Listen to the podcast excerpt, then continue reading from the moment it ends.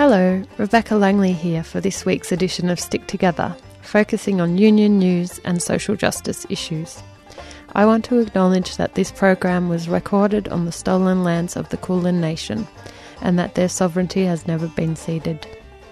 Stick Together is produced in the studios of three C R Radio in Melbourne and broadcast nationally on the Community Radio Network and brought to you on your local community radio station thanks to the Community Broadcasting Foundation. This week, we'll be hearing from workers who attended the Save Australian Shipping rally outside B H P in Melbourne on Wednesday, May eighth. We'll also hear from the C F M E U about the toxic chemicals that are putting workers and the public at risk on the Westgate Tunnel project. But first, some union news.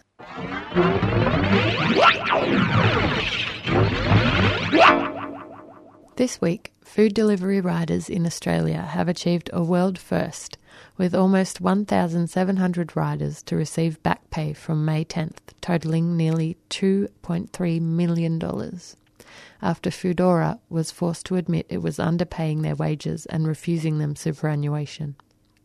But riders will only receive a portion of their outstanding entitlements, since their claims reached almost eight million dollars. Over three thousand eight hundred riders failed to make claims, meaning the extent of the wage theft runs to even more millions of dollars. Foodora's parent company, Delivery Hero, offered just three million dollars to settle with its riders after it appointed external administrators and announced it was exiting Australia. The amount left after the administrators' cost is two point two seven million dollars. Riders will therefore receive around twenty-nine cents in the dollar for their claims and will also pay tax on wage underpayments. Foodora's admission of underpayment followed protests and exposés by riders and the Transport Workers Union, or T W U, over appalling conditions at Foodora. Audits by the A T O and Revenue New South Wales also revealed the underpayments. The biggest known underpayment claim by a single rider was over one hundred twenty thousand dollars. This is an important day for workers in the on-demand economy worldwide. Delivery riders in Australia have shown that when they stand together and take on some of the biggest tech giants in the world, they can win. The fact that they didn't get all of their entitlements is an indictment on the federal government, which has failed at every step to hold this company and the entire on-demand economy to account over ripping off workers, said Tony Sheldon, T W U's on-demand coordinator. The federal government also must be held to account over the wage theft which continues daily with companies like Uber, Deliveroo, Manulog and others.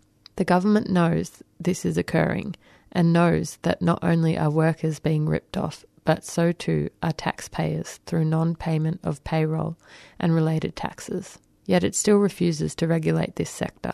The government is choosing to side with tech billionaires in the shiny towers of Silicon Valley rather than side with hard-working people and taxpayers in Australia, he added. The administrators, Worrells, should be congratulated on this outcome. They worked hard to contact as many riders as possible and gave them information and support on making their claims, Sheldon added. Josh Kluger, a former Foodora food delivery rider who won an unfair dismissal case against the company, said the payout was an important win for riders. This is a great win for riders, but it should have been more. It is now time for other on-demand economy companies to comply. Riders for Foodora and other companies have spoken out about being forced to work shifts without any guaranteed wages, no wages or compensation if they are beaten or injured while working, being forced to work a Hunger Games system, which means they lose ratings and priority shifts during busy periods if they get injured or take leave, and no support when they suffer physical, verbal, sexual or racial abuse.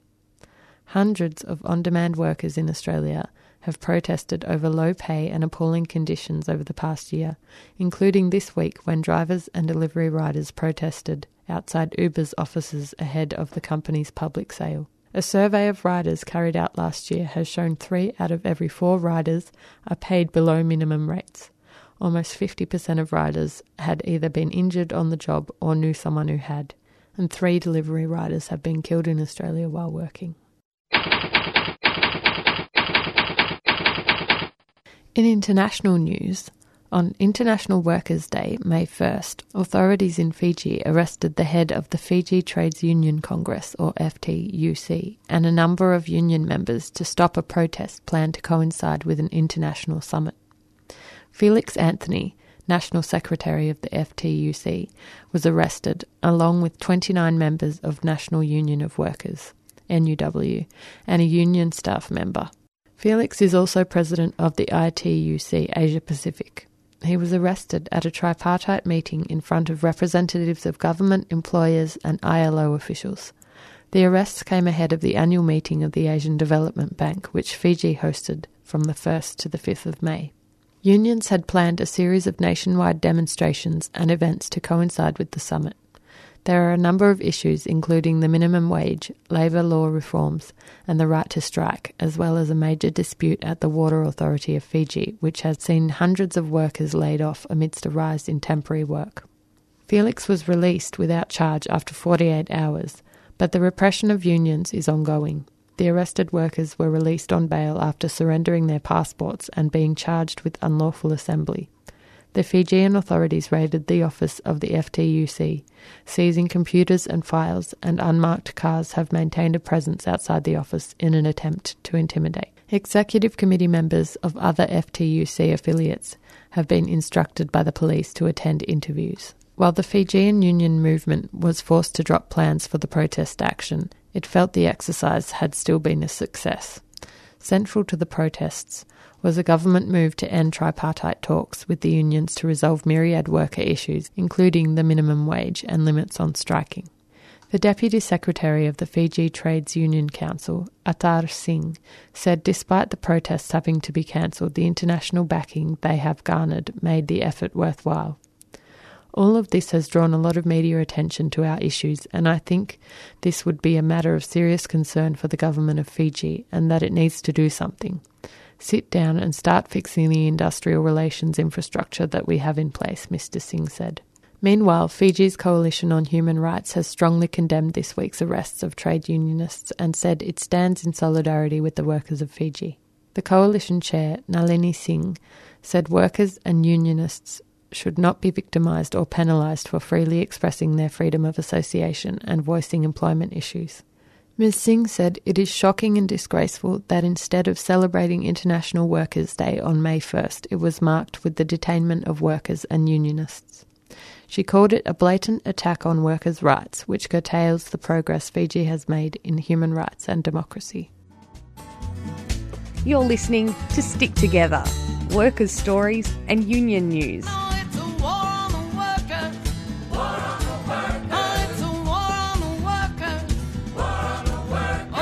Broadcast around the country every week on the Community Radio Network. Last week, I joined a group of workers outside B H P's Melbourne office on Collins Street as a part of an international action to save Australian shipping. This was one of multiple protests outside Australian embassies, consulates, corporate offices, and on the waterfront calling for a reinvigoration of Australia's domestic shipping industry. James Given, chair of the I T F Cabotage Task Force, said that the current Australian government has failed Australian seafarers through deregulation of the industry and permitting flag of convenience vessels to operate in Australia's coastal trade, which has resulted in the loss of thousands of jobs in the sector. Maritime workers around the globe have rallied in an international show of solidarity for Australian seafarers. The Global Day of Action, coordinated by the I T F Cabotage Task Force, brought together maritime unions from every continent.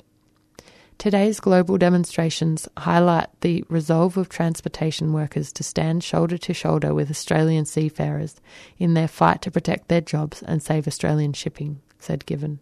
Reflecting on the international protests, the I T F President and Maritime Union of Australia National Secretary Paddy Crumlin said, "The fact that thousands of transport workers around the world joined in this global day of action highlights the importance of this fight and the global significance of saving Australia's shipping industry." So let's hear from some comrades who attended the Melbourne rally.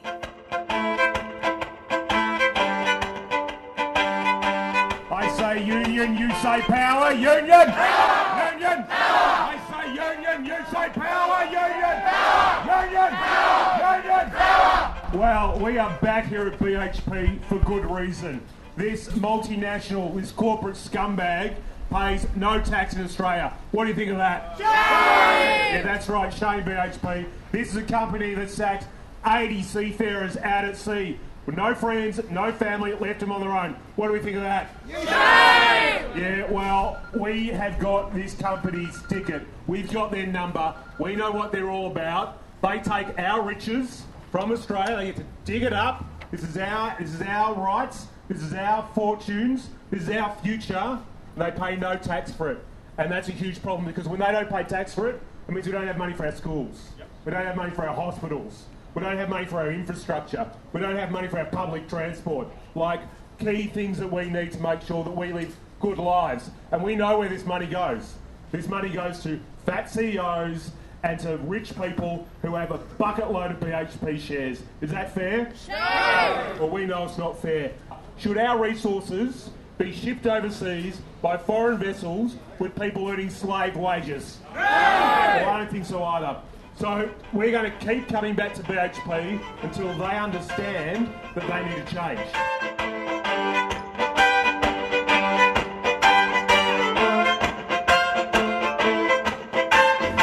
Mark's mentioned the uh, I T F task force in relation to cabotage. This task force was uh, founded two years ago with Jim Givens in charge from Canada, ex-I T F inspector I might add, and already we've had some success in Canada, Norway and a few other countries that have strong traditional coastal uh, uh, tr uh, action on their, on their shores. So in relation to the uh, cabotage issue, uh, this company here, B H P, has been a target for the I T F for the last twelve months.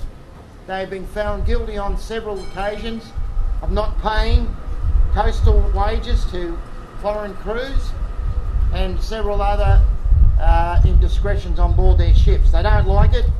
They try to take legal action, but we continue to pursue them in any port throughout Australia. Them and their mates C S L are past masters of employing third world seafarers and paying them under under the Uh, they can't even pay the I T F agreement, which is for about a third of the Australian uh, coastal uh, wages. We've undercovered many ships, as Mark mentioned, in Portland, uh, Geelong, all over the place, where crews are only getting two dollars a day. Can you believe that? In this modern age, two dollars a day. two dollars a day. It's the sort of Gina Reinhardt stuff. You know, she reckons two dollars a day is a good wage. Well, she's a good mate of this mob, and she's also a good mate of all the big, the big wigs in corporation. This government says they can't uh, support Australian shipping because it's too expensive. That's a load of crap, because the economic, the economic benefits and the social benefits of employing your own nation in, a, in their own shipping industry has been proven time and time again. The cost of wages is minuscule in operating a vessel throughout the world. It's about not even one percent of the cost of running that ship. We have seen that many things in, in uh, over the years. I've been doing this about twenty-four years, but I've got to tell you, it's not getting any better.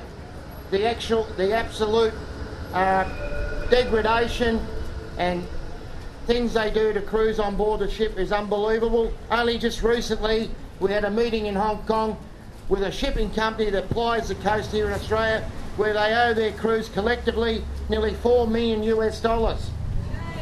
four million US dollars, and even after all the facts and figures, they still can't come to terms with accepting the fact that they're doing the wrong thing. They've, they've not denied that they're doing it, but they said, oh, that's acceptable in our country. This is the sort of thing that we're fighting.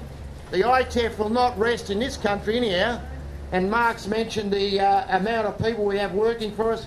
We have a network in Australia of M U A members, of one hundred twenty or so people who are volunteers, give up their time for, for nothing to assist in this uh, campaign to try and rid ourselves of this uh, third world type of shipping. Okay, in international shipping there are good ship owners, but by the way, for every one ship, good ship owner, there's probably twenty bad ones. So we try to get rid of the, the bad ones try and get back coastal shipping, and I believe this campaign internationally today will be that successful or hit the airwaves that the companies like this will have to have second thoughts about who they employ. So thanks for coming, and let's keep the fight going.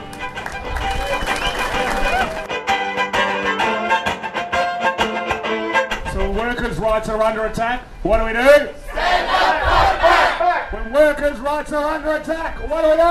Stand up, fight back! What do we do? Stand up, fight back! What do we do? Stand up, fight back! Disgusting that they can sack that they can sack um, men working on a ship out the middle of the South China Sea before Christmas. It's uh, it's thoroughly disgusting, um, and via email, by the way. So um, I I was just gutted when I heard that and decided to turn up for this event. I'm from the C P S U, Community Public Sector Union. And I'm absolutely appalled that people in this day and age think it's acceptable to pay a worker, regardless of their nationality, between two dollars and five dollars a day. It's absolutely disgusting. It's for the benefit of shareholders and white male people on boards who make these ridiculous decisions without thinking of the long-term implications. Yeah. On a social justice level, economic level, it's absolutely disgusting, and these idiots need to go. Yeah, and so that's why you're... That is why I'm here. here. It's yeah. disgusting. We need to work together and support each other, our sisters, our brothers, our queer friends. If they're having a tough time at work, we all need to get together and support them. I had not heard of this disgusting behaviour until only recently that's going on with our seafarers, and it needs to stop. I'm a member of the union for over thirty-five years. Yeah. My, um, we had a lot of battles with um, all the politicians to keep it up emergently, but um, it's looked like we're making a bit of progress now. Yeah. We hope internationally we can get a support for others. Uh, other uh, unions and you know other governments. Uh, as these, these countries, uh, they got twenty thousand uh, nautical miles of uh, sea uh, coast, and we got no shipping owned by us. Yeah. Uh, you know, uh, this uh, when I got into the industry, it was uh, in eighty-one, and we had about nearly a hundred ships. Yeah. And uh, we used to carry a lot of the cargo, bulk cargo, all over the world. Um, we had one of the best uh, container ships. Uh, we had uh, the the first um, um, tanker, the biggest tanker in the world, was here in Australia. Yeah. But um, to the period of of of. of uh, international companies lobbying into governments, um, especially this particular government's in power now. Um, uh, they they they they're giving up to to uh, and forget about their workforce in this country. When uh, other places in the world they're going back into uh, shipping because there's a lot of money to be made. The other part of, uh, especially B H P and other multinational companies who Um, they they will tell you they don't own the ships. They, like any any job in the, in this country or in any other uh, mul, you know, like America or, or uh, they they um, outsource the the all of these jobs, and then they get the cheapest quote they can get, and they don't care about the workers who work on their vessels. If they get paid fifty cents a day or two dollars a day, yeah. and, and that's what happens in, with these companies.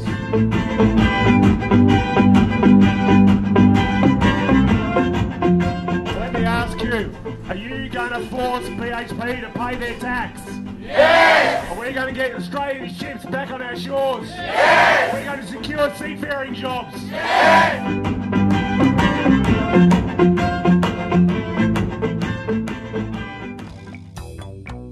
Stick together. Yeah. Stick together. Together. Yeah. Stick together. Stick together. Stick together. Stick together. Stick together. Stick together. You're listening to Stick Together on Community Radio. We've been hearing from workers and union representatives from the M U A's Save Australian Shipping rally last week in Melbourne. Next up, we'll hear from the C F M E U about the dangerous chemicals which are causing concern for workers and communities around the Westgate Tunnel project in Victoria. So we're here at Footscray Road, Westgate Tunnel project. If you live in the area, you drive past the area, area for the last six months, you would have been driving up and down the road and you would have seen all this material.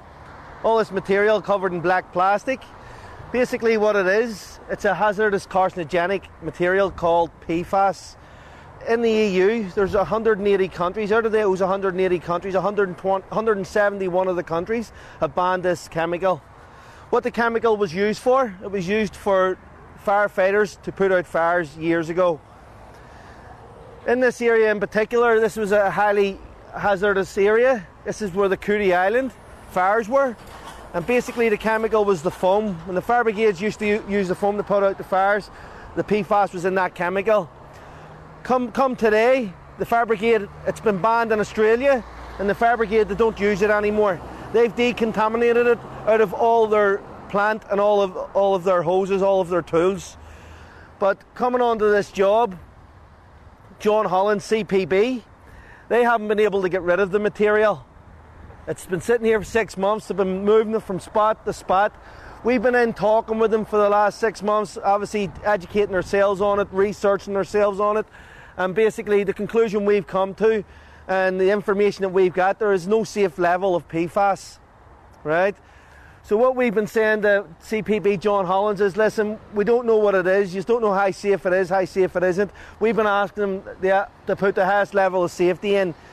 P P E, obviously with a mask, glasses, suits.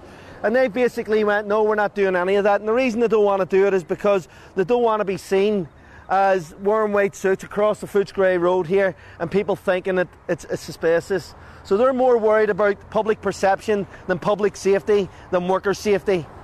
They've admitted here, and there's, there's superintendents here as well that back us and say, listen, we should be dealing with this here with the highest level of safety possible.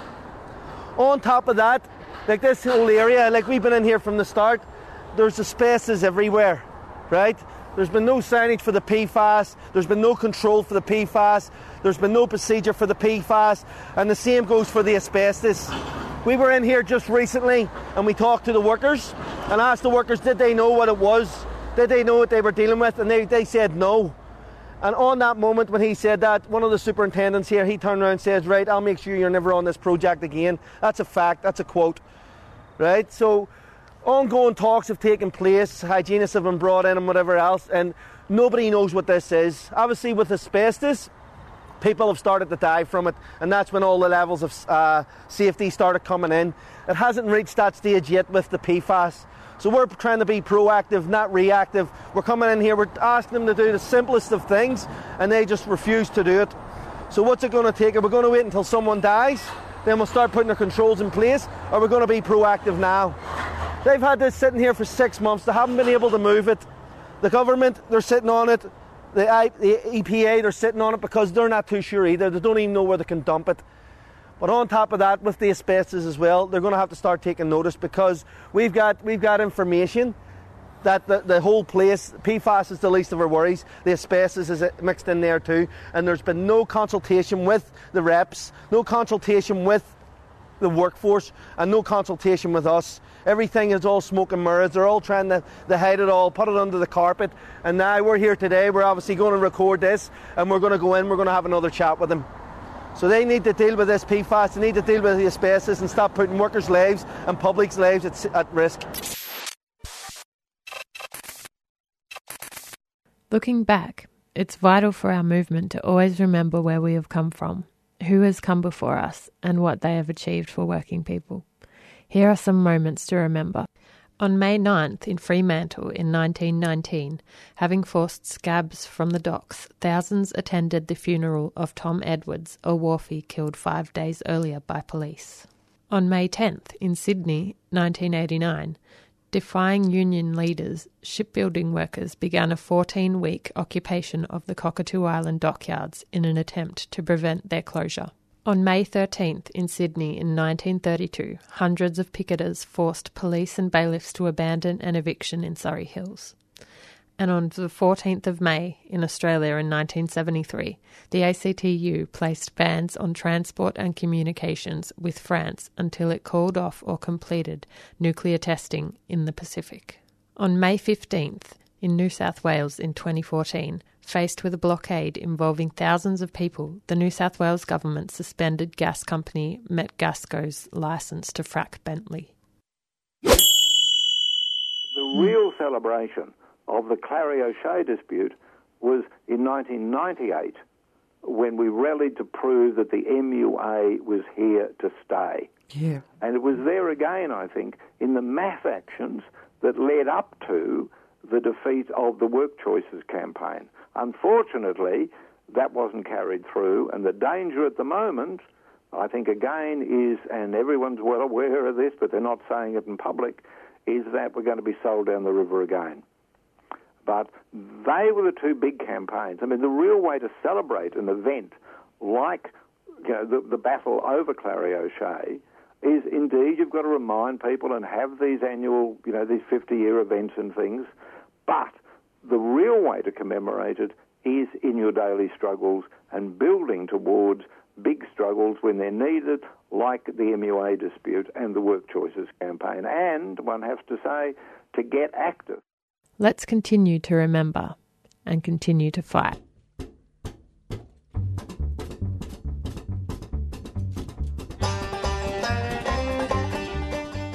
That's it for Stick Together this week. Thanks to you for listening, and thanks to everyone who spoke with me at the Save Australian Shipping Rally. Stick Together is produced at three C R Studios in Melbourne and broadcast nationally on the Community Radio Network. The podcast is available at three c r dot org dot a u, and you can contact the producers of the show at sticktogether three c r at gmail dot com or by calling zero three nine four one nine eight three seven seven and leaving us a message. Remember, wherever you are, whatever you do, there's a union for you. My name's Rebecca Langley. Catch you next time.